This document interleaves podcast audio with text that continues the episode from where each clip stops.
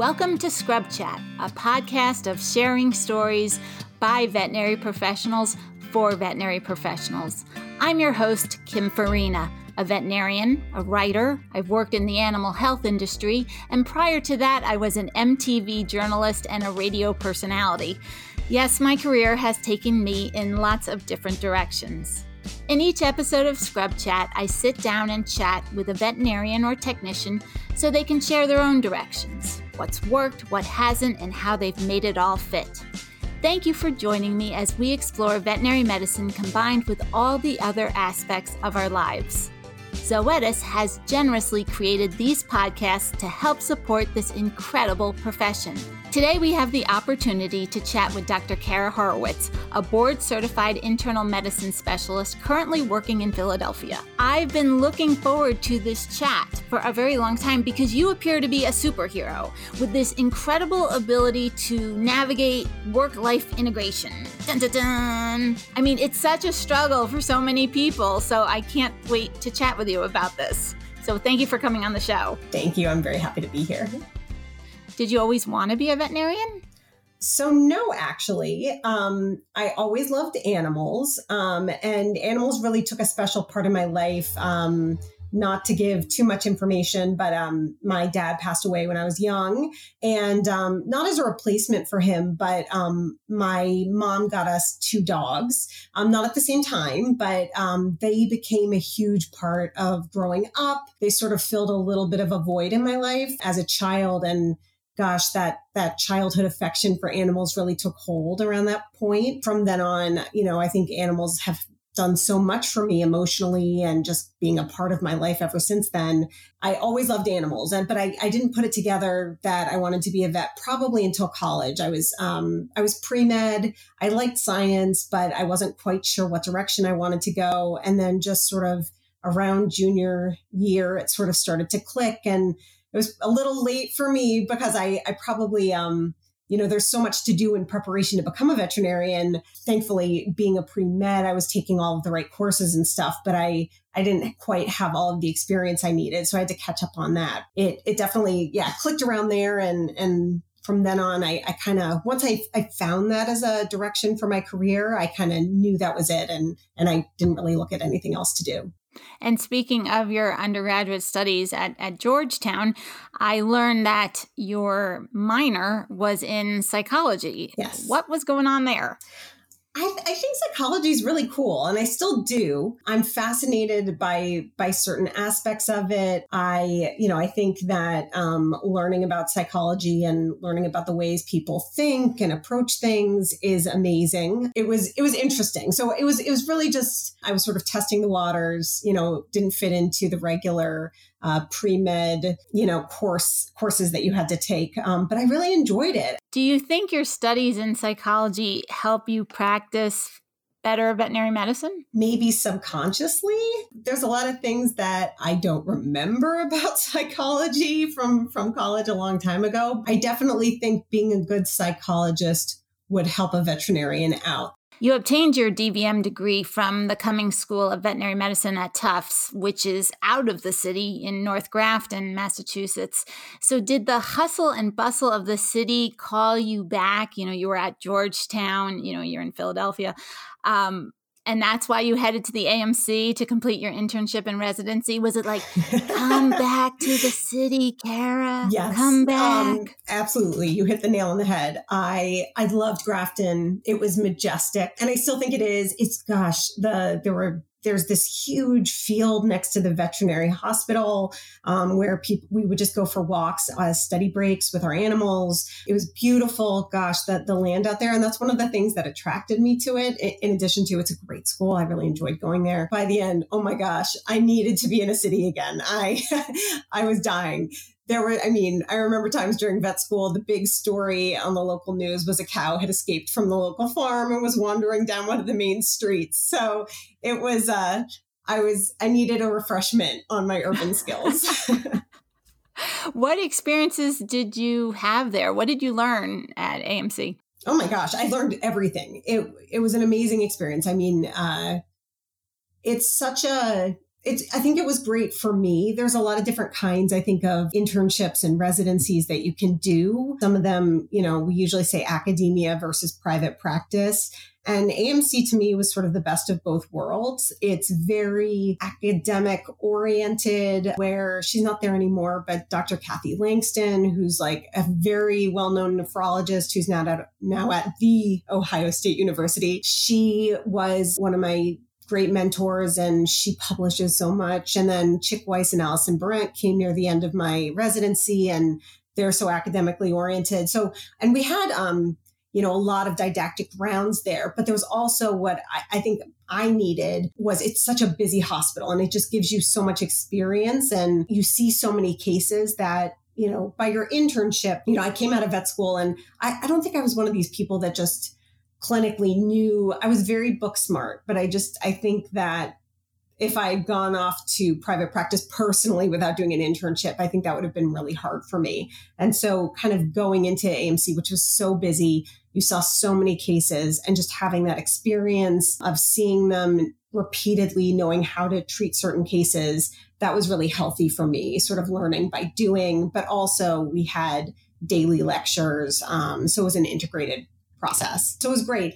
And after the residency at uh, Animal Medical Center, did you start immediately at the Veterinary Specialty and Emergency Center in Philadelphia, where you are now? It was my first job. The hospital actually did not get built on time. And so I actually ended up working in the emergency service in Levittown for a while before I could start as an internist in Philly. So you were just like, I'll do anything. I, just get me back in the, in the scene. One of the directors of VSEC basically said, "Well, you can work on the emergency service," and I said, "Sure." Anything. I just need to keep my brain moving. And so I started, uh, I think it was the end of October, early November. So that's all brewing on the career side of your life. I know you have children. How did that come into play? Would you advise, you know, wait and have your children after all your schooling, or do you recommend, nope, you got to just do it earlier? Do you have any advice for them in terms of timing? I think there's no right answer there, to be very honest. I don't think there's any way to do it well when you're when you're in a high intensity career or you're training for a high intensity career. I think there's ways to look back on it and have regrets no matter how you look at it, but there's also ways to look back at it positively. Yeah. And it's almost like you're saying, you can't give specific advice, you know, if you want a family, a spouse, a career, you just have to kind of do what you feel is right and what's most comfortable. Exactly. And I mean, I think, you know, everyone just sort of figures out what works for them in life. I also knew I had career ambitions. And so at that point in my life, sort of my my personal life went to the side. And then I feel like I had to wait a little, but it was fine. And then I sort of put my career not to the side, but it took a little bit of a step back and and family became a little more important at that point. Well, when you're talking about stepping, you know, your personal life taking a step back, do you feel, Kara, that you've made sacrifices in your life? I think anyone who's been in veterinary school would would say that um, veterinary school is, and I'm sure it's the same for medical school or you know a lot of professional schools. It was all time consuming. I I definitely feel that personal life took a huge step back for that. Yeah, let's let's talk about that further. Let's let's unpack that because you have two children. I also understand you have a Boston Terrier. So of course my question would be who requires more time, the children or the Boston Terrier? Because you got a brachycephalic breed there. So I like to say I have three children. She is my daughter. Um, my husband likes to to try and um, make me choose between them, which I refuse to do. He says, if your children and your dog were hanging off a cliff and you could just choose one, and I say, I, I would throw myself off the cliff because I would never want to choose because I love them all so much. But everyone gets along, and I, I feel like it's having the children at first i think she did feel a little neglected but now it's just more more friends to play with which is nice but kara yeah the children require time and energy the dog requires time and energy. The, your husband requires some time and energy. How do you raise children, be married, and work as an internist all in one person? How does that all work? I mean, I, I think, I don't think there's anything special about me. I think there's a lot of um, really amazing men and women out there that have to manage it. Sometimes my husband and I look at each other and we say, How do people do this? Because I, I don't, you know, I, I think it's rough. it's rough. Um, I don't want to come out here and say I have it all together because I totally don't. I think it's really hard. There are definitely some weeks where, you know, doing internal medicine, I'm managing hospitalized cases and inevitably I'm trying to walk out the door at like 6:30 after getting phone calls done and an inpatient's crashing and I can't leave that to the overnight doctor. It's not fair. And so I have to get involved, or an owner's visiting late and they want to talk to me. And so there are some nights where I get home and I, I don't see my kids before they go to bed. And it's it's heartbreaking. And sometimes I get very upset about it. But at the same time, I want my kids to personally, I want my kids to know that they have a mom who worked hard for her degree and that she you know she's independent and she is you know happy with having a career of her own outside of being a mom. As a specialist i do work less days of the week. Um, they're really long days but then i get the weekends to recover but also to to get to spend with my children. So i don't think i have an easy answer. It's it's very hard. And i think um you know especially having young children there's just there's no way to to not have guilt. I, I definitely have moments where i feel that my professional career is suffering because I want to spend more time with my children. And I think to myself, oh, I shouldn't have run out of work. I should have called this person before I left. Or I'll get emails on the weekends and I feel guilty. I'm I'm answering those emails that are work related while my children are playing in front of me. And I feel guilty that I'm letting that disrupt my family time. Um, but you know, I, I think that I try and keep the the mantra in my head: no one's perfect, and we do the best we can. And that's what I'm doing. I'm doing the best I can, and um, it's it's working out reasonably so far. right, right, and I think you, you bring up some uh, an interesting point about guilt. Uh, I'm a mom and I work, and can we just accept this is this is our life and leave it at that without any emotional heaviness to it? Like this is what it is right now and this is what you have to do. Yeah, I'm not that person. I wish I was. I wish I could leave guilt out of it. I think it's just hard in these, I don't know, in, in modern times, so many more women are working and you have dual parents that are you know, that have full time jobs. And I just think it's hard. But I, I think for anyone, yeah, who has a full time job and trying to be a full time parent, it's just kind of give and take. You can't be perfect at, at, everything. It's a lot to try and fit in, but I'm still very happy I did it. I didn't want to miss out on this part, sort of, of the human experience for myself. And I knew I wanted to have kids. And again, I think, I think it's nice for my children at least to, to see me. And I, I like that they see me as like a working person and that I am really dedicated to my career and that I put a lot into it. Yeah, I think that's really important do you have time for yourself? Do you have hobbies? I am just starting to break into hobbies. I actually started taking piano lessons, which I'm very excited about and was really wow. fun. Yeah. Um, so I would say before that, though, no, I was taking absolutely no time for myself, which was hard. But I think it has to do with sort of the age of my children and how much, you know, time that they're requiring of me. Um, but now that I took a little bit of a step back um, and I'm still doing sort of the equivalent of full time, but I have an extra day, I'm, I'm taking a little time for myself. So it's been, that's been very, very nice. And I'm much happier. Excellent. Good for you. That that's fantastic. I'd like to talk more about your finishing your residency and when you first started off as an internist. Because if I do the math right, you still were relatively young when you started in practice as an internist. Did you have any feelings of imposter syndrome or or any fears that pet owners wouldn't take you seriously like you look too young or or the gender issue of oh she's a female did you run into any of that? I don't think so. I do think that I had some of that during my residency um, with AMC, which I liked. I had a lot of autonomy with my caseload, and I was seeing a lot of clients um, independently. And I did have a time or two where owners would say to me, I trust you completely, but I just have to say, you're so young. They would say that they're used to sort of their regular veterinarians, their general practitioners who are much older and they kind of see something and they know exactly what it is. And so, who's this kid that's sort of treating my animal? I think sort of the scariest thing for me was the fact that I was starting a new hospital as their only internal medicine doctor and I was new. So, it, it was a little intimidating, but I grew into it and I, I loved it. So at the hospital, you're young, you were new, you're in the new hospital, and you're the only internist. Were you scared out of your mind?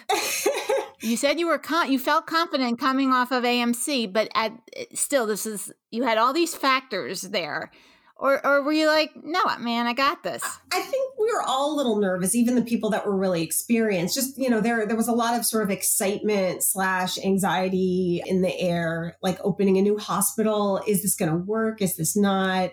And we were opening the the second only specialty hospital in Philadelphia, apart from Penn.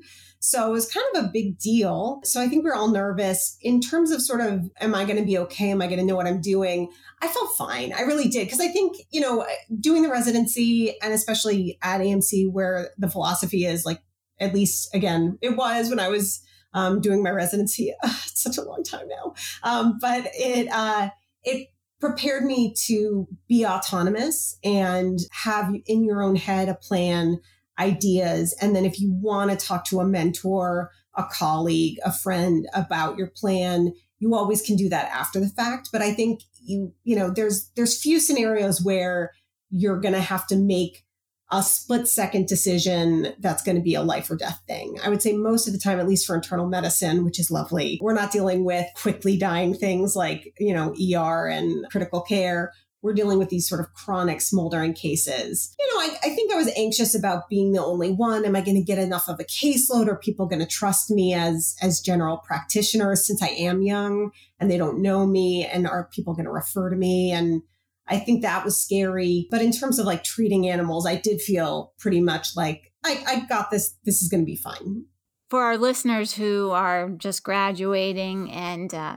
you know few years out what recommendations would you give to them if they're either you know coming out of vet school and going into their first practice or they are just finishing their residency um, in terms of how to handle the next chapter of their lives? It's funny so I, I was part of a panel maybe two years ago now at the university of pennsylvania. Like a few people went to talk about family and veterinary career balance and I think all of us sort of said that at some point you're going to have a year or two where it's going to be hard professionally. Like, you know, you I think a lot of people think that you get out of vet school and they completely prepare you for life after vet school and your first job and you can go right out and start working or you know you're going to go into your internship and be fine and know everything um, and so I, I think that's unrealistic i think everyone on the panel sort of agreed that your first year of working or your internship, it's going to be a hard year. And life, I think, is going to have to kind of take a little bit of a step aside at that point. I think that at least in the the panel that I gave, um, I think a lot of the students were kind of um, maybe getting a little bit down or, or maybe receiving too much of a a down message about, you know, that after vet school, you know, you still have to put your life on hold and you still have to do a lot of work and, and reading. But I think, you know, what I would tell people is that you're doing a really great thing. You're in a very difficult point in your life, but there's definitely a light at the end of the tunnel. I think, you know, it, it does take a little longer to get there, but you you know you do reach a stage after veterinary school however you pursue your your career whether you go into you know a, a residency or an internship and then go into general general practice or you just launch directly into general practice you've reached a state of comfort. And initially you know you're looking everything up and then it really decreases. You get a lot more comfortable. And um, whether you've had a huge life with your family and you put it on hold a little bit and your spouse or significant other is sort of taking the reins, you'll get back to a point where you can have a, a, very good balance and you can find it and, and you can make it happen. I think there's a million different ways to do this, and not everyone has to devote 100% of their life to veterinary medicine. It's a wonderful career. I love it. I want to keep doing it for a very long time, but I'm also very happy that I think I've you know, I'm doing something other than that as well, be it a hobby, be it spending time with my children, that there there are things to do outside of it and it, it does get easier and it, it can encompass a little bit less of your life if you wanted to. We are just about out of time, but of course we all have stories from the trenches. And I was curious if you had a story that you'd like to share with us, uh, a special story or a funny story uh, to leave us with. I guess the the one most recently that I have, it's not it's not really funny, but it's a it's just a cool case that I'm really happy with is a dog that is only two who I met it was just a year ago. The owner reminded me I met a year ago who I thought was absolutely going to die of immune mediated glomerulonephritis. Um, we didn't biopsy the dog. We didn't know it was immune mediated at the time, but um, it's a it's a female dog, and she had uh, developed horrible um, proteinuria. She had abdominal effusion and peripheral edema. Um, and she was azotemic and very hypoalbuminemic. And I've seen so many of these dogs and they die. And I told the owner that, and I thought she was absolutely going to die. And we sort of tried heroics and we immunosuppressed her and we put her on, you know, all of these protein reducing drugs. And it's really my first case. It was beautiful. She responded. It took forever, but she ultimately completely responded. And actually, this last week, um, we rechecked her after she's been off all meds, all immunosuppressive meds, all um, kidney medications.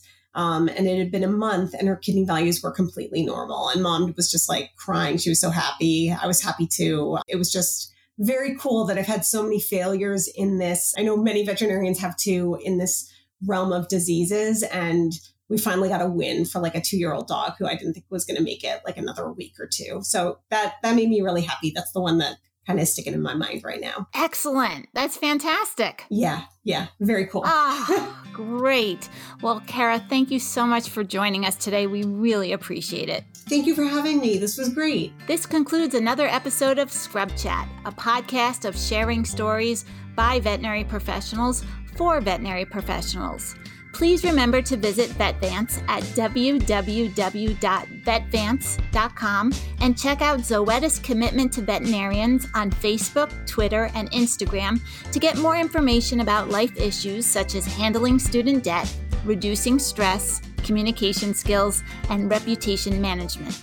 VetVance is also available as a mobile app on both Apple and Android devices.